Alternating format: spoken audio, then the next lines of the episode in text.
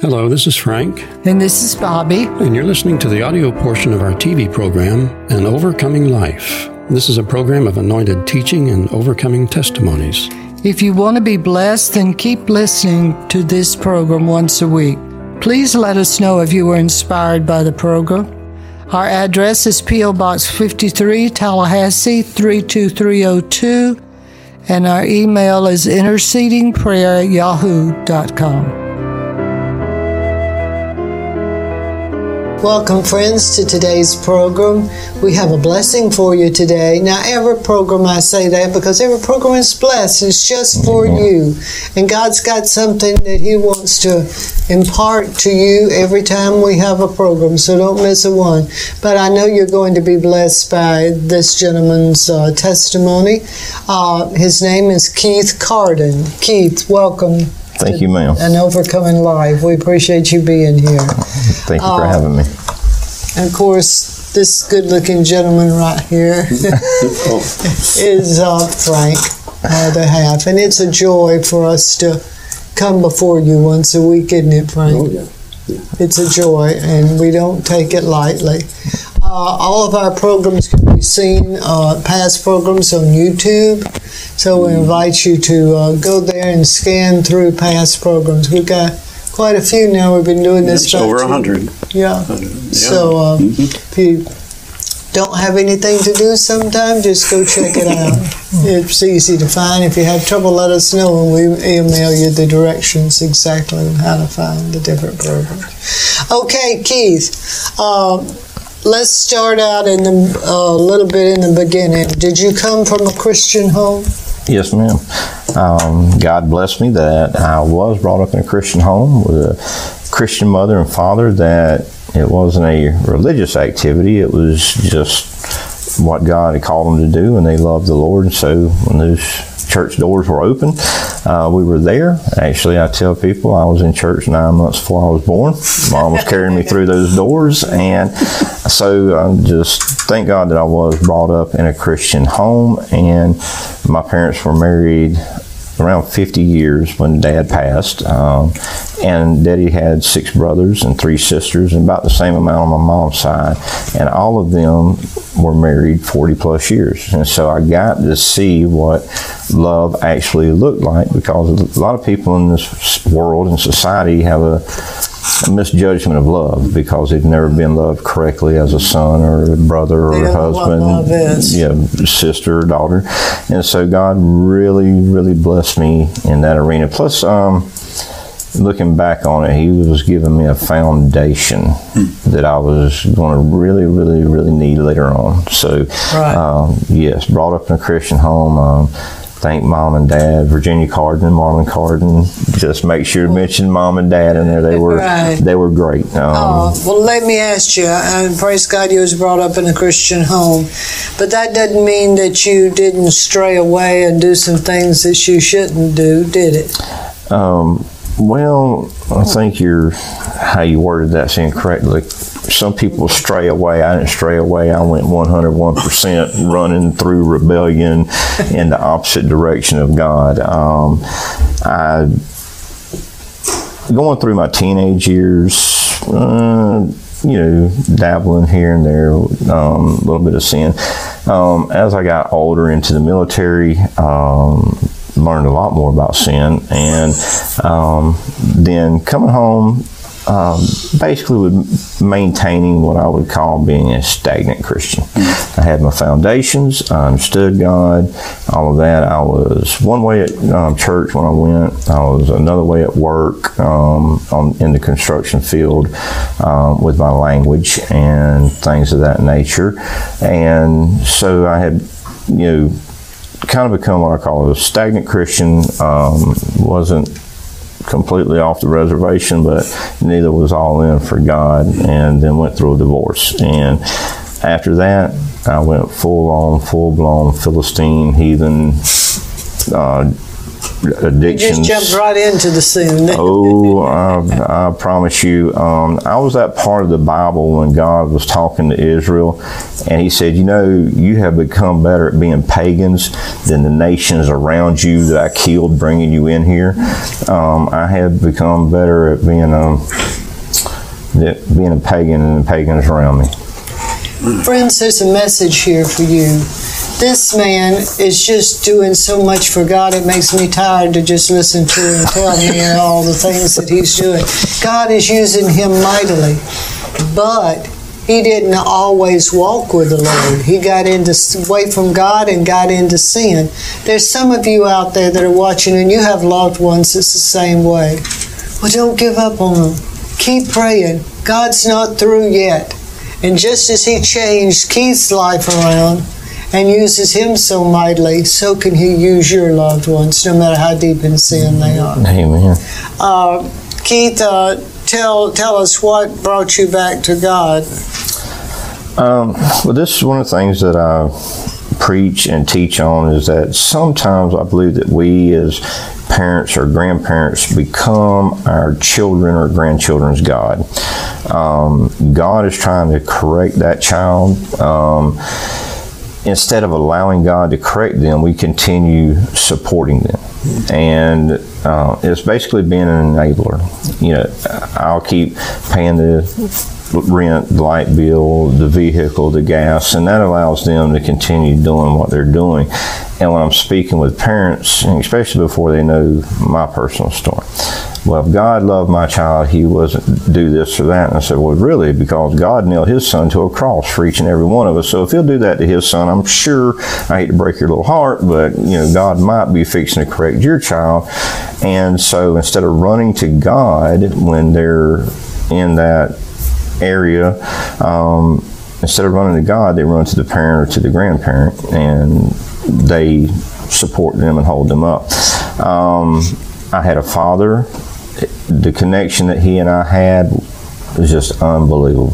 Uh, my dad was my best friend, my supporter, my lead in life uh, with decisions and with God. Now, luckily for me, my mother was a little different. Um, she had no issue with, she was the disciplinarian in the family. Uh, she had no issue with tearing my little rear end up. and later on in life, she had no issue with cutting me off. Um, and it caused such a struggle between my mother and father that it was causing issues in their relationship. And I had a home, but I had stopped by my parents' house, and this would be the first time I've ever told this story publicly. Matter of fact, my, a lot of people have never heard this that know me, and my parents didn't know it for several years. But I was over at their home, and I was doing some laundry. My dad told me, he said, Keith, you're not stealing or being a, a burden on society as much as you're just a consumer of food and a producer of waste. You're not doing anything productive. You're not living for God. You're causing strife between me and your mother. And I loved her first. And God creates an order and structure, and the order and structure of a home is God, husband, wife, children. And I'm not going to get that out of order. I love your mother first. So until you get your life right, don't come back here. Mm-hmm. And I was like, well, that's fine. I have no issue with that. My daily to do list was basically drinking and drugging. See, a lot of people go to sleep and wake up. Um, I passed out and came to. Trust me, there's a difference in how that works. And I had no issue with that. So I was like, that's fine. I'm leaving. And I walked out my truck and I set the laundry on the hood. And as I reached for the door, an angel spoke to me, and it was not inside my head, it was audible it was to my right, and I could hear it just like I can hear you when you speak. And um, as I come to realize, angels are warriors and messengers. That was a message, and from that angel simply said, "If you leave, you'll die." Um, as I said in my life, I've been shot before. If you know, you were to pull a gun and shoot me now, there are percentages that I might live. When God says He's going to kill you, there is no percentage of survival, and it shook me. Percent guaranteed. I promise you, it shook me to my core. Wow. Um, I knew that if I left, I would be dead before the sun set wow. that day. Um, I respected my father. Um, Amen. Praise God, brother. When I walked back into the house, um, my dad was very soft spoken, but he had worked in cotton fields his whole life, and he was a worker. Um, and uh, when he got serious, he got serious. I walked back into the home, and he looked at me like I just disrespected him. You know, I told you to leave here. And I told him, I said, Dad, I've been hearing about these Salvation Army Adult Rehabilitation Centers. There's one in Jacksonville. I need to go get help. And he was like, I'm glad to hear it. We'll wait till the morning. But it was different with me. Um, I was fearful for my life. I know we got to go now. Um, you know, y'all can't get y'all stuff together in time. I'm heading that way.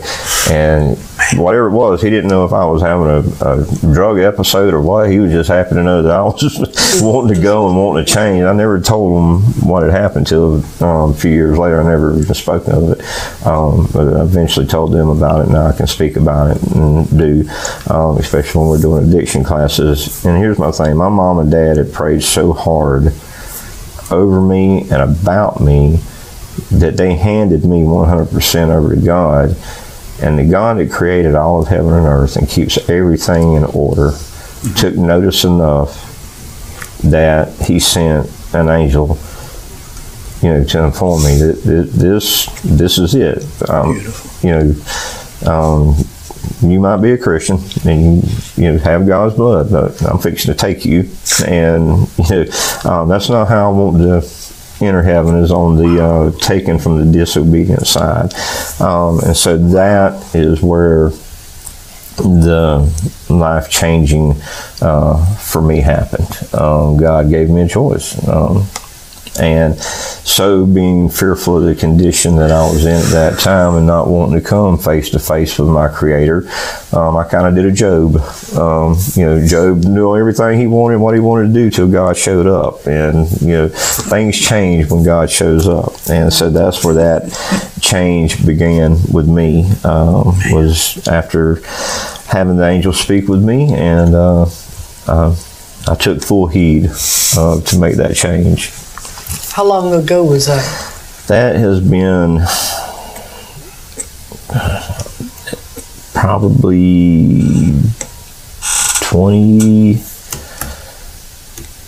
yeah i'd be in that 20 year range now wow. um, since wow. that happened. when did he call you he, you're into so much ministry here when did he call you to uh, ministry and what was the first thing he called you to um, well, throughout my life, um, before um, I went into the um, addictions and afterwards, once he had got me corrected, um, I enjoyed teaching and I would teach Sunday school. And looking back upon it, I could see the the cycle that I went through of I was willing to teach Sunday school, and I was willing to do Sunday school, and as God would call me for more than that, um, I was not willing to do more than that. And so basically, I knew that He was calling me for more and to do more, and basically, I would implode. Um, I would shut down and refuse uh, to go any further than that. And if that meant that I needed to step outside of the church um, or whatever, then I would do that. Um, and so basically, I knew God had been calling me, and I was rebelling and refusing even at that point in time. So, um, as it went on, I was still doing my commercial and industrial electrical work. I was still basically um, doing things inside the church as far as teaching and chairman over certain committees and things of that nature. And it got to a point where I started doing work inside the local jails, um, going in volunteering and going in and volunteering. It was I had a lot of chaplains tell me, hey, that guy would not listen to me. I've seen him get up and walk out on people, but you know they seem to will sit and listen to you, and that's because I've had those jail experiences. Um, I, it's not something I've just read in a book. It's something that I lived, and so I know what this side of sin looks like, and I know what this side looks like, and so as going in and volunteering in the jails. Um, God put a calling on my life and to become a chaplain. And so I basically sat down one day and I just wrote between me and God having a conversation. Um, two people have seen that book. I don't like a lot of people to see it because you would really think I was going through a mental breakdown because I felt like I was. Um, but basically, just me and God going back and forth, Him calling me and me throwing out every rebuttal in the world that I could for it. And finally, I broke down, gave in, and handed it basically all over to Him. And so, God, I had to make a choice that, okay, God's calling me into ministry, and that's uh, Matthew Ministries 25 36, and got that from the book of Matthew, chapter 25, verse 36, where if you go into the jails and you know and to the prisons and you feed the hungry and you clothe the poor, it's the same as if you've done it for me, and it also comes with a judgment scenario. That the ones on the left that have done all these works in my name, but I didn't know you depart with Satan and the angels into hell. And those on my right come into my Father's house. It seems to be very important to God um, that we do these things, that it, He would attach a judgment scenario to that teaching. Um, and so that's where we got Matthew Ministries 25 36. And to sit down with my mother and um, tell, tell them what Matthew Ministries is. Well, Matthew Ministries 2536 is a not for profit um, organization that is basically me. And uh, started out, I would go into the jails and prisons, and it was a struggle. Um, in there, sometimes with chaplains and sometimes with administration, with my background. And, you know, they're always a little bit eye up of, you know, when you, hey, I'm not here to build a ministry. God's already given me one, but I'm here. How can we assist you? And they always kind of give you an eye up, you know. But um, basically, we would send Bibles, and we still do cases of Bibles into three of our local jails and two of our local prisons. I would go in and I would teach the faith based drug addiction classes and we handle any addiction across the board, um, any addiction whatsoever, sexual addictions, um, eating addictions, anything um, across the board. And I would also go into court and advocate for men and women to have some of their prison time offset with in-house rehabilitations with Salvation Army Adult Rehabilitation um, because it's free. It's a work therapy, um, and you pay for your therapy for your rehabilitation compared to your parents or your insurance or whatever paying for it. And I also found out that what we consider to be a success compared to what the state organizations consider to be a success, the ones that the states pay for that get paid for taking in people is completely different.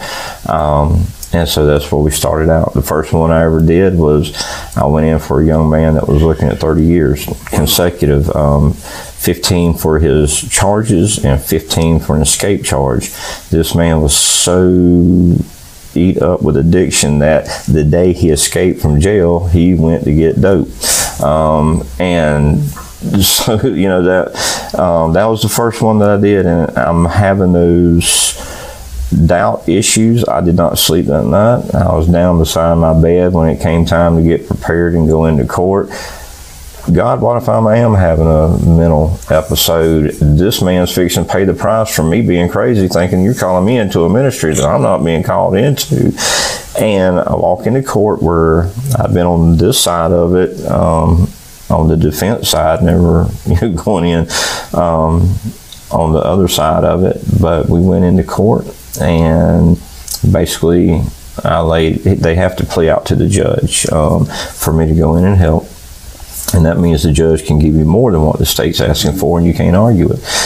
And he was willing to do that, so I went in and basically pleaded on behalf of this gentleman of knowing what an addict life is, that we believe that God has to be just as equal in his judge and punishment as he is in his love, mercy, or grace, or he would be one perverse God. So we believe in the punishment and the correction, but we also want it offset with these in-house therapies that we know work um, because I'm a product of uh, Salvation Army Adult Rehabilitation. And uh, when I got done, the the uh, state attorney looked at the judge and said, "Not even God can keep this man from stealing." And from drugs, that the only way that he's not going to steal and do drugs is to be locked up. Hmm. And within five minutes of that state attorney saying that, that judge said, Well, this is what we're going to do. And he got a four year sentence with, um, we had it backed up with a ton of rehabilitation plus the in house therapies plus the aftercare, which a lot of people miss out on. And so the judge configured it. And then he looked at the state attorney and said, And I want you to put it together where it's a legal sentence. Um, so within five minutes of that gentleman saying that not even God can keep this gentleman from doing this, God had him writing out the sentence for that gentleman for his rehabilitation. And from that time on, I no longer doubted I never doubted God. I always doubted me. Um, but from How that did the time, guy on, do, by the way? Do you know? Is there, um, he is uh, still keep up with him. He's about to finish out his sentence. He is just changed from uh, down around Ocala up to, I believe, Liberty, and getting ready to transition out. Um, so he has stayed the course, um, he, and we have done several several, several of those since. Um, and God blesses me that I get to see Him work. Well, I know that you're pastor of a church now, too. Yes, ma'am. That's just one of the many things on your plate. So tell us how that come about. Yeah, Well, the last time that we um, spoke um, to get Matthew Ministries up and running, um, because I do a charter boat business and wholesale seafood business on the side, and commercial industrial electrical work was my mainstay. Um, I sold several boats and personal property and um, got it up and running. And 2020 hit. 2020, we shut down the state, which was the tourism for the charter boat business. We shut down the restaurants, which devastated the wholesale seafood business. And so the means that we had for supporting the ministry, I was battling with it. And also, I was in seminary full time at that point in time. Um, and so it was just a lot of weight. And God saw us through it. Well, the last we spoke, I had, after Michael, spent several months in Panama City, sleeping in the cab of the truck and putting people's electrical services back together Yeah. for donations into the ministry. And so that got us up and rolling. And after all that was said and done, I guess in about February of uh, 2019, um, is when I came back home from that, God kept burdening my heart. Now, this is one of the things that I teach and preach on heavily that a lot of times we let church tradition become church fact. And I had been told my whole life as a good Southern Baptist that if you've been divorced, you cannot be a pastor. That through the epistles of Paul, that um, you know you can't be divorced and be a deacon or a pastor. And so, as God's calling me to do this, I'm going through a mental struggle of God, and I did. I really did. I did the Sadducee Pharisee. Every time you see them in the Bible, they're trying to pin Jesus down with Jesus' own words, and so I'm trying to pin God down with God's own word. Well, you can't be calling me into ministry. I've got to be having a, a mental episode or breakdown because in your word it says that I've got you know a man of one wife, and you know um, I had a divorce way back then, and uh, you can't be calling me into ministry, and so for God to put pressure on you every day, I, I really thought I was having a mental breakdown um, because I was burdened with it every day. And so I go to um, pastor who was a young pastor um, with his doctorate and all, and as I'm speaking with him, uh, no, you can't be called into ministry, and this can't be God calling you, and you know you don't have the diplomas, and um, so luckily, one of my senior chaplains um, was going to a local Baptist church, and he said, "You need to come speak with um, our pastor." And I sat down with him. Well, the gentleman knew Greek very well, and how to speak Greek, and he said. I hate to break it to you. Um, your parents haven't taught you wrong on purpose, but you have been taught wrong because when you read the Greek, that is not what this is saying.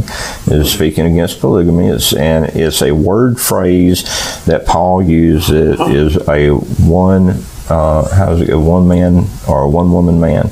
Now that's against the polygamy and things of that nature. And he said, and I can show you. We use the weight of Scripture to define Scripture, and we use the Holy Spirit and the weight of Scripture to.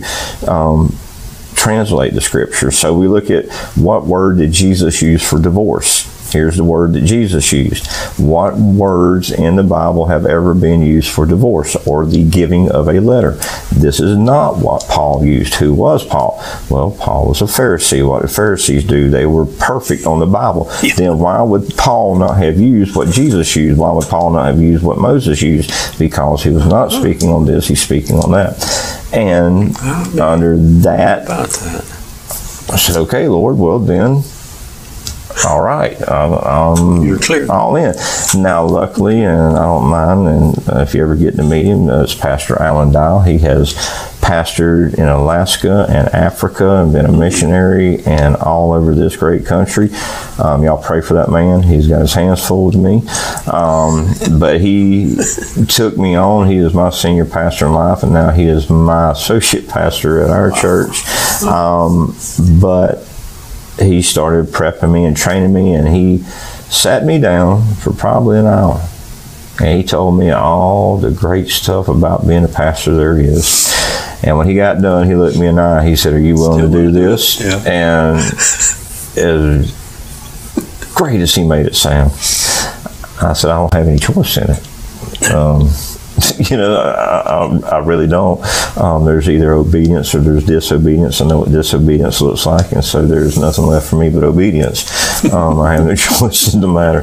And so that started, um, they um, licensed me. He watched me for a year. Um, he watched my walk. Um, he watched me preach and take on these roles. And then after that year, I was ordained in. Now, I believe that we are called by God, and I think when during ordination, there were many people that put their hands upon my head and said a prayer.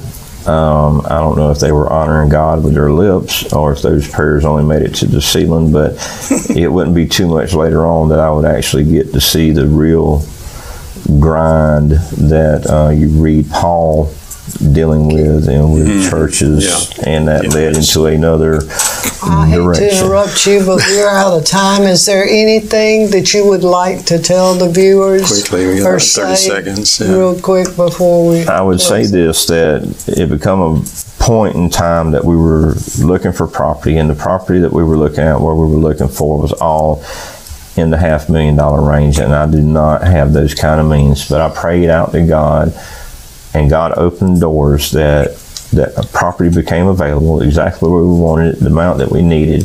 Um, but He wasn't quite done with me. I sold my property, and within 48 hours of me agreeing to sell my property. It never went on the market. That property sold. It sold for a price where we could buy the other property. I could move, and we had enough to start building a church. We didn't take any money from Southern Baptist Association, from any credit um, facilities, and we took no money out of the general fund or from the church. God provided that, and so we are fixing to start building a church on that property. Wow. And only God can move across heaven and across the earth to open those kind of doors and make things happen that fast. Where I saw no way. I don't have a half a million dollars. I saw no way. God within 48 hours made a way. Yep. He's the way maker. Yeah. Well, we're out of time. It's been such a joy having oh, you oh, yeah. on the program. Thank you for coming and sharing. I enjoy every time that we're here. It's a blessing. This is Bobbie. And Frank. And this is Keith. Pastor and Chaplain Keith Cardin. Saying, God loves you, my friend. Yes, you. And so do we. See you next week. This program was produced by the Overcomers Ministry, a nonprofit corporation. We have a team of loving, caring prayer warriors that will intercede over your request, pray, and email you back. Contact us at intercedingprayer at yahoo.com. This is Frank. And this is Bobbie. Thank, you you, for for listening. listening.